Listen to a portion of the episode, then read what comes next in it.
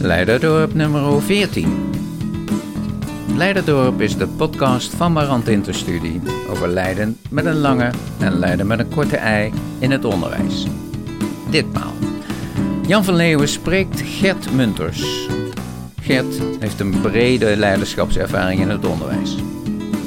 Leiderdorp kent ondertussen al een erg interessante line-up.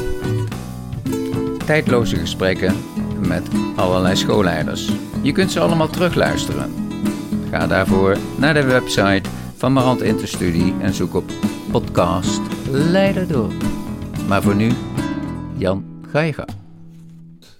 Dag, ik ben Jan van Leeuwen.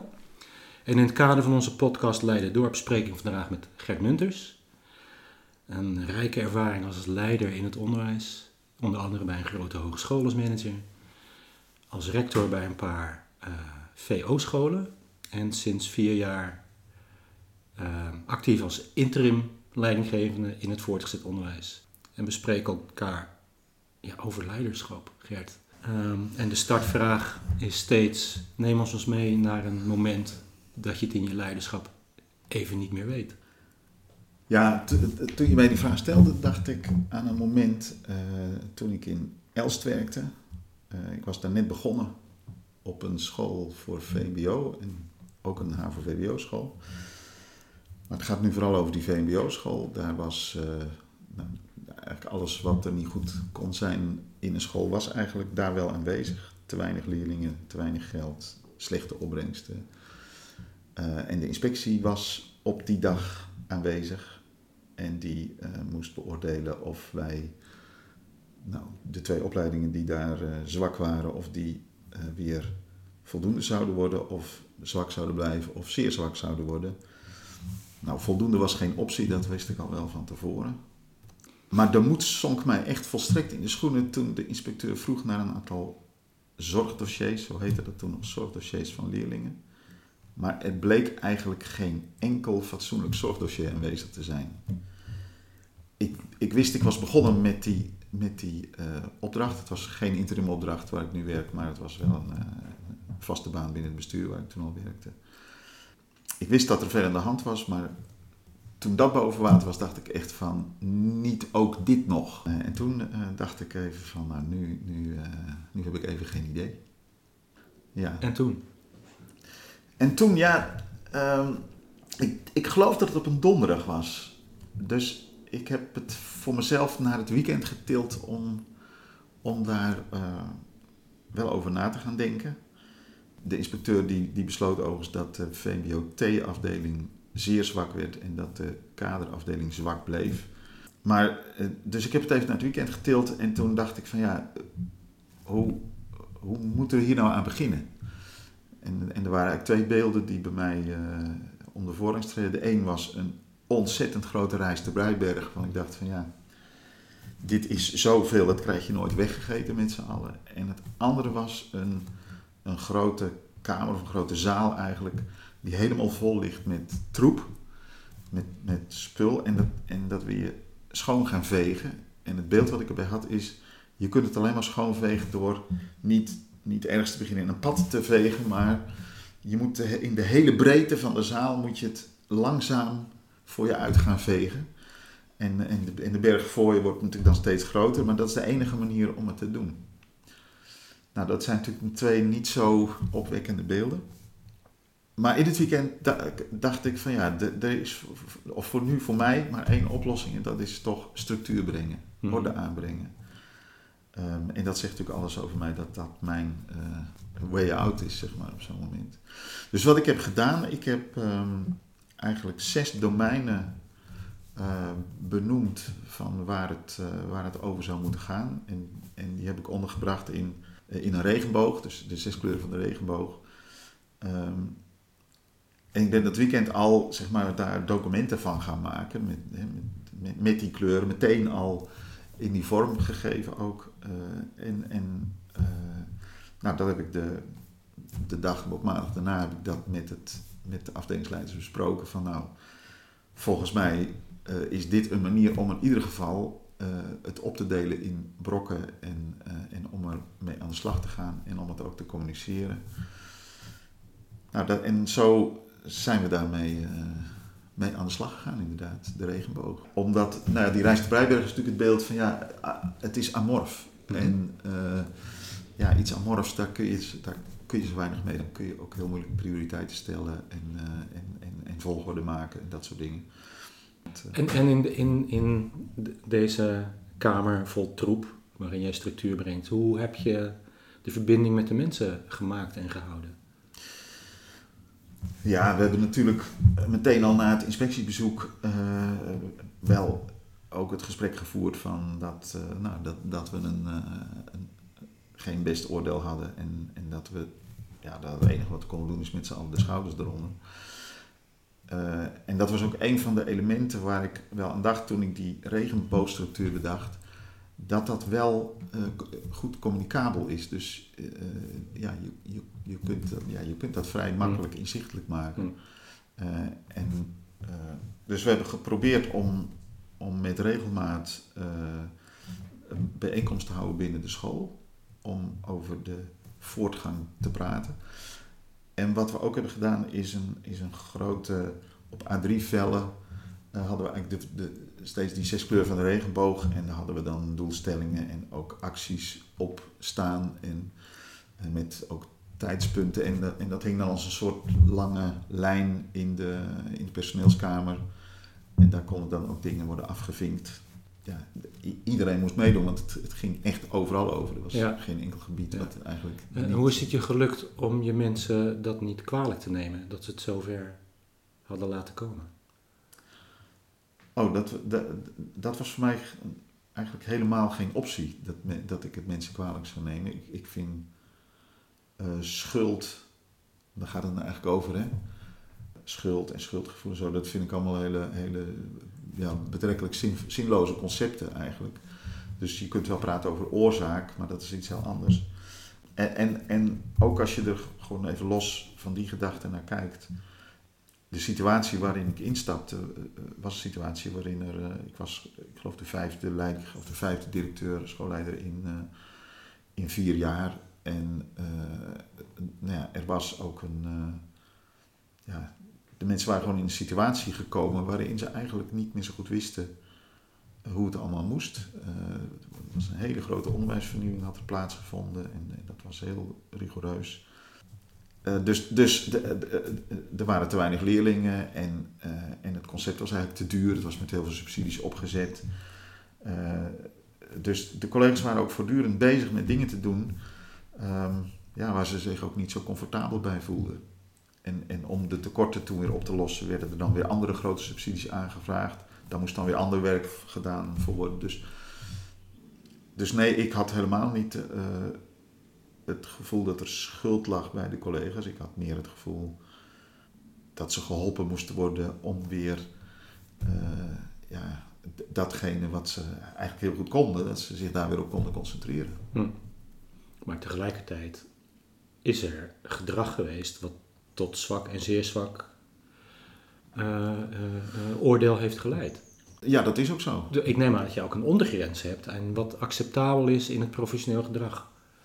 Ja, nee, d- d- zeker. Zeker is dat zo. En, en, uh, maar, maar laat ik het zo zeggen, ik, ik vond dat we de omstandigheden uh, eerst maar eens even zo moesten maken, dat mensen ook in staat waren om in die setting uh, professioneel gedrag te vertonen. En, uh, dus, dus ja, er waren natuurlijk allerlei dingen die beter moesten. En, en ja, waarvan je best kan zeggen, waarom hebben mensen dat zelf nog niet bedacht? Nou ja, ze hadden het niet bedacht. Ja. Of ze hadden het misschien wel ja. bedacht, maar niet gedaan. Ja. Dat kan ook allemaal. Wat ik opvallend vond was dat in een school waarin eigenlijk zoveel dingen waren misgegaan in de periode daarvoor. Hè, en, en bijvoorbeeld de V M B O T-afdeling die had in het, zeg maar in het schooljaar voor ik daar kwam, had een slagingspercentage van zesenvijftig procent. Nou, dat is natuurlijk een verschrikking voor al die leerlingen, maar ook voor al die docenten. En alle andere collega's. Uh, ondanks dat waren ze nog steeds ontzettend gedreven om het goede te doen. Alleen, hoe dan? Dat was eigenlijk echt, echt de vraag. Ze, hm. ze, ze waren het gewoon kwijt met elkaar. Dus er was alleen maar hulp en, uh, ja. en koers nodig. Ja.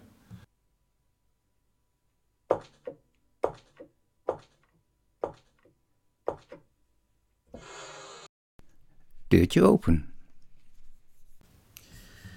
Ik lees iets voor uit De Stip. Dat is een heel klein prentenboekje, ja, voor kinderen tot uh, zes of zeven jaar misschien wel, ik weet het niet precies. Uh, en het is voor mij een prachtige metafoor voor, uh, voor het onderwijs. Uh, het gaat over het meisje Floor en die, uh, die heeft uh, tekenles gehad en heeft helemaal niks getekend, want ze kan niet tekenen. Floors lerares boog zich over het witte papier. Aha, een ijsbeer in de sneeuw. Leuk hoor, zei Floor. Ik kan gewoon niet tekenen. Weet je wat, zei de lerares, zet gewoon ergens een stip en kijk wat er dan gebeurt. Floor greep een viltstift en duwde hem stevig op het papier. Zo. De lerares pakte het papier op en keek er een hele tijd naar. Hmm. Ze schoof het naar Floor toe en zei, mooi. Zet nu alleen je naam er nog even onder. Floor haalde haar schouders op. Goed hoor, tekenen kan ik niet, maar mijn naam schrijven wel. Toen Floor de week erop het tekenlokaal binnenkwam, wist ze niet wat ze zag. Wat hing daar aan de muur? Het was de stip die zij getekend had, haar stip, in een gouden krulletjeslijst. Hmm, die stip bevalt me toch niet helemaal, dat moet beter kunnen. Nou, vervolgens gaat Floor aan het werk en maakt honderden stippen, groot, klein, kleurig en, enzovoorts. Er komt een tentoonstelling op school en uh, daar hangen eindeloos veel tekeningen van haar stippen. En dan eindigt het als volgt. Er kwam een jongen naar haar toe. Heb jij dat gemaakt? Wat goed. Ik wou dat ik kon tekenen. Volgens mij kun je het ook, zei Floor. Ik? Ik kan nog geen rechte lijn langs een liniaal trekken. Floor lachte. Ze gaf de jongen een vel wit papier. Laat maar eens zien dan. Een beetje bibberig trok de jongen een lijn. Floor stond er een hele tijd te sta- naar te staren en toen zei ze, mooi, nu alleen nog even je naam eronder.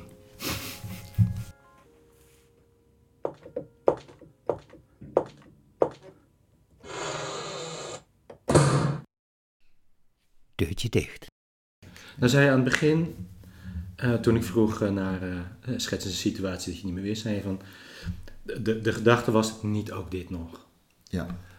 Hoe kan het dat je, dat je het bent aangegaan en je hebt gezegd van, nou weet je, dit, is, uh, dit ga ik gewoon niet doen? Nou ja, ik had een jaar of uh, zes, zes en een half, zeven, zeven geloof ik, was ik rector geweest van het Beekdal Lyceum in Arnhem.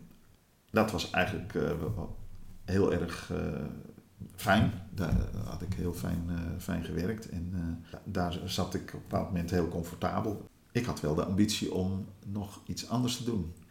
En het bestuur vroeg mij om, om, uh, om Elst uh, te doen, hm. dat ze daar blijkbaar vertrouwen in hadden dat ik dat zou kunnen.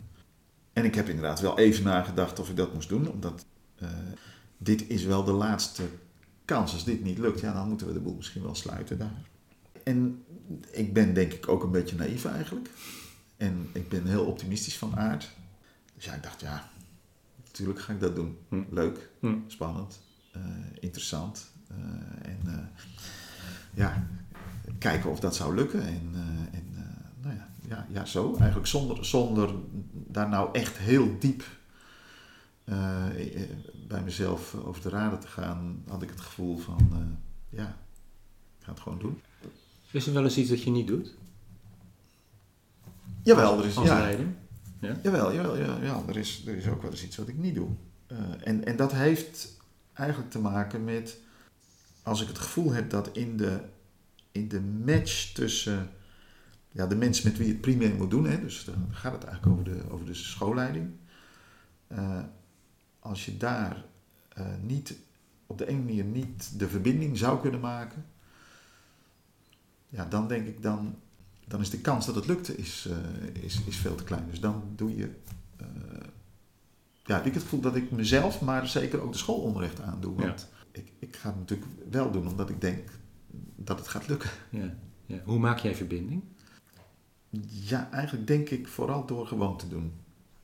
Ja, en als ik mezelf voorstel, dan, dan doe ik dat met gewone mensentaal.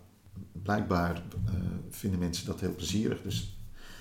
Dat is ook weer zo'n situatie waarin ik eigenlijk terugkreeg van God, wat fijn dat iemand gewoon, pra- gewoon praat over zichzelf en gewoon uh, zegt over hoe hij aankijkt tegen de school. En, uh, ik doe er eigenlijk niet zoveel bijzonders voor, geloof ik.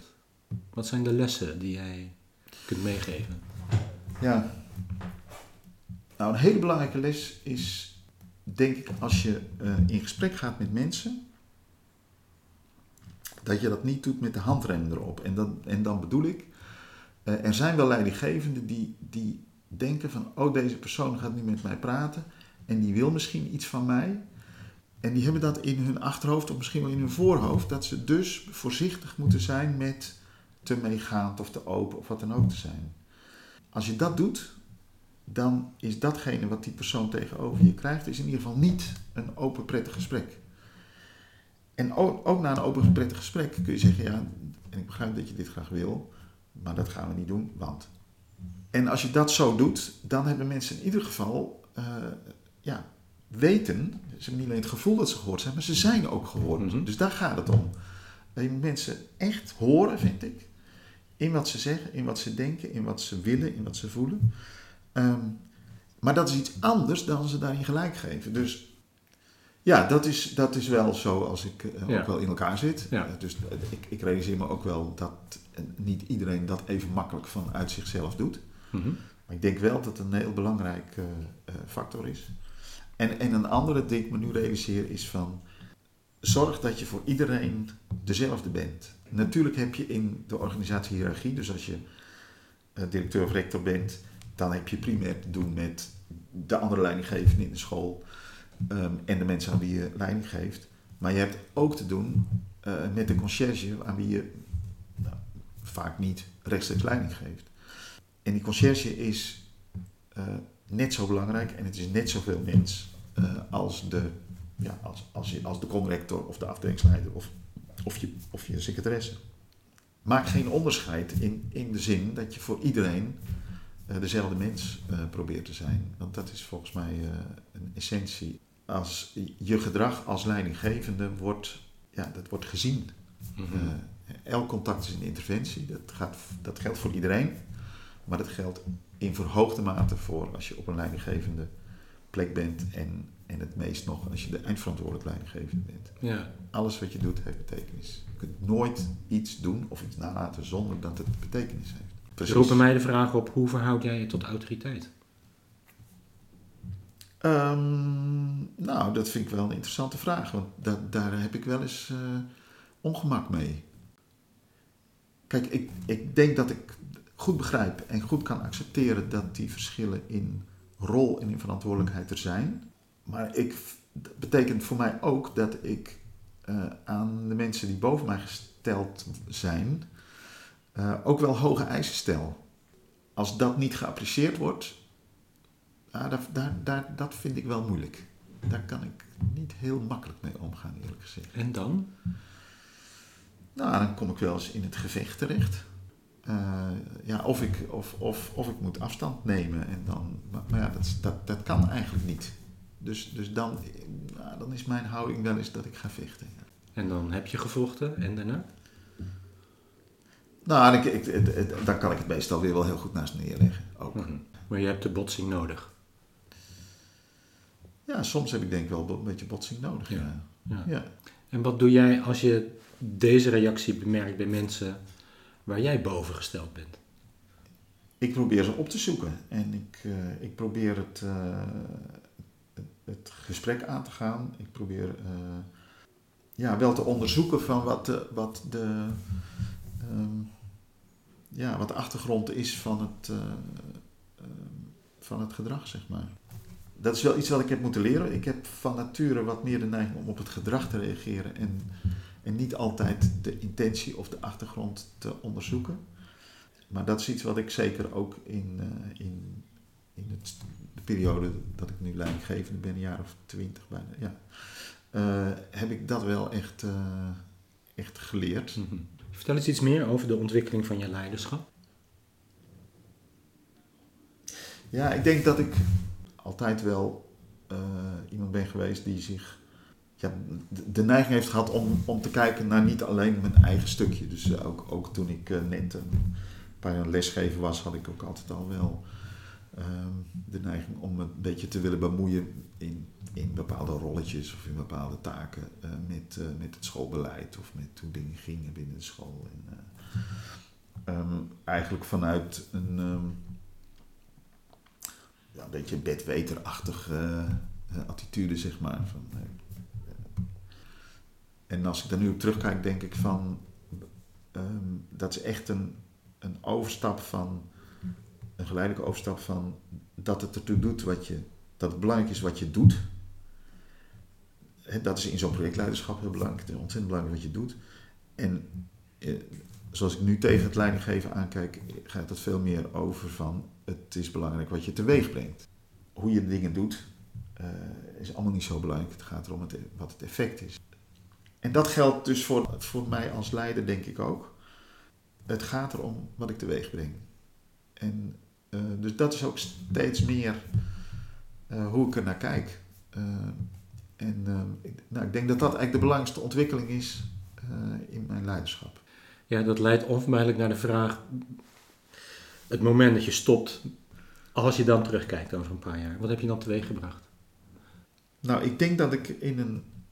aantal scholen waar ik heb gewerkt um, teweeg heb gebracht dat, uh, um, ja, dat de verbinding die er is uh, versterkt is en dat er met um, ja, vanuit een, een grotere mate van gevoelde samenhang, zeg maar, van, van gevoeld samen zijn uh, gewerkt is op, uh, op die scholen of, of nu nog wel gewerkt wordt.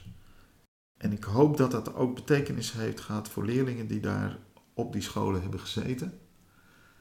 En dat is natuurlijk het, het ingewikkelde van het schoolleiderschap, dat je dat eigenlijk allemaal niet zo goed weet. Uh, je, je doet van alles en uh, het is allemaal super indirect gericht op de leerling. Ja, alles wat je doet heeft betekenis. Ook als een situatie hopeloos lijkt of wanneer je niet alles direct via je leerlingen of studenten zichtbaar terugkrijgt. Wij danken Gert Munters voor zijn verhalen. Dit was Leiderdorp nummer veertien. Leiderdorp wordt gemaakt door Jan van Leeuwen, Judith Bos, Anne-Jan van den Doel en Harry Janssen van Marant Interstudie. Reacties zijn welkom. Stuur ze naar podcast apenstaartje marant punt n l. Voor nu, dit was hem. Graag tot het volgende Leiderdorp.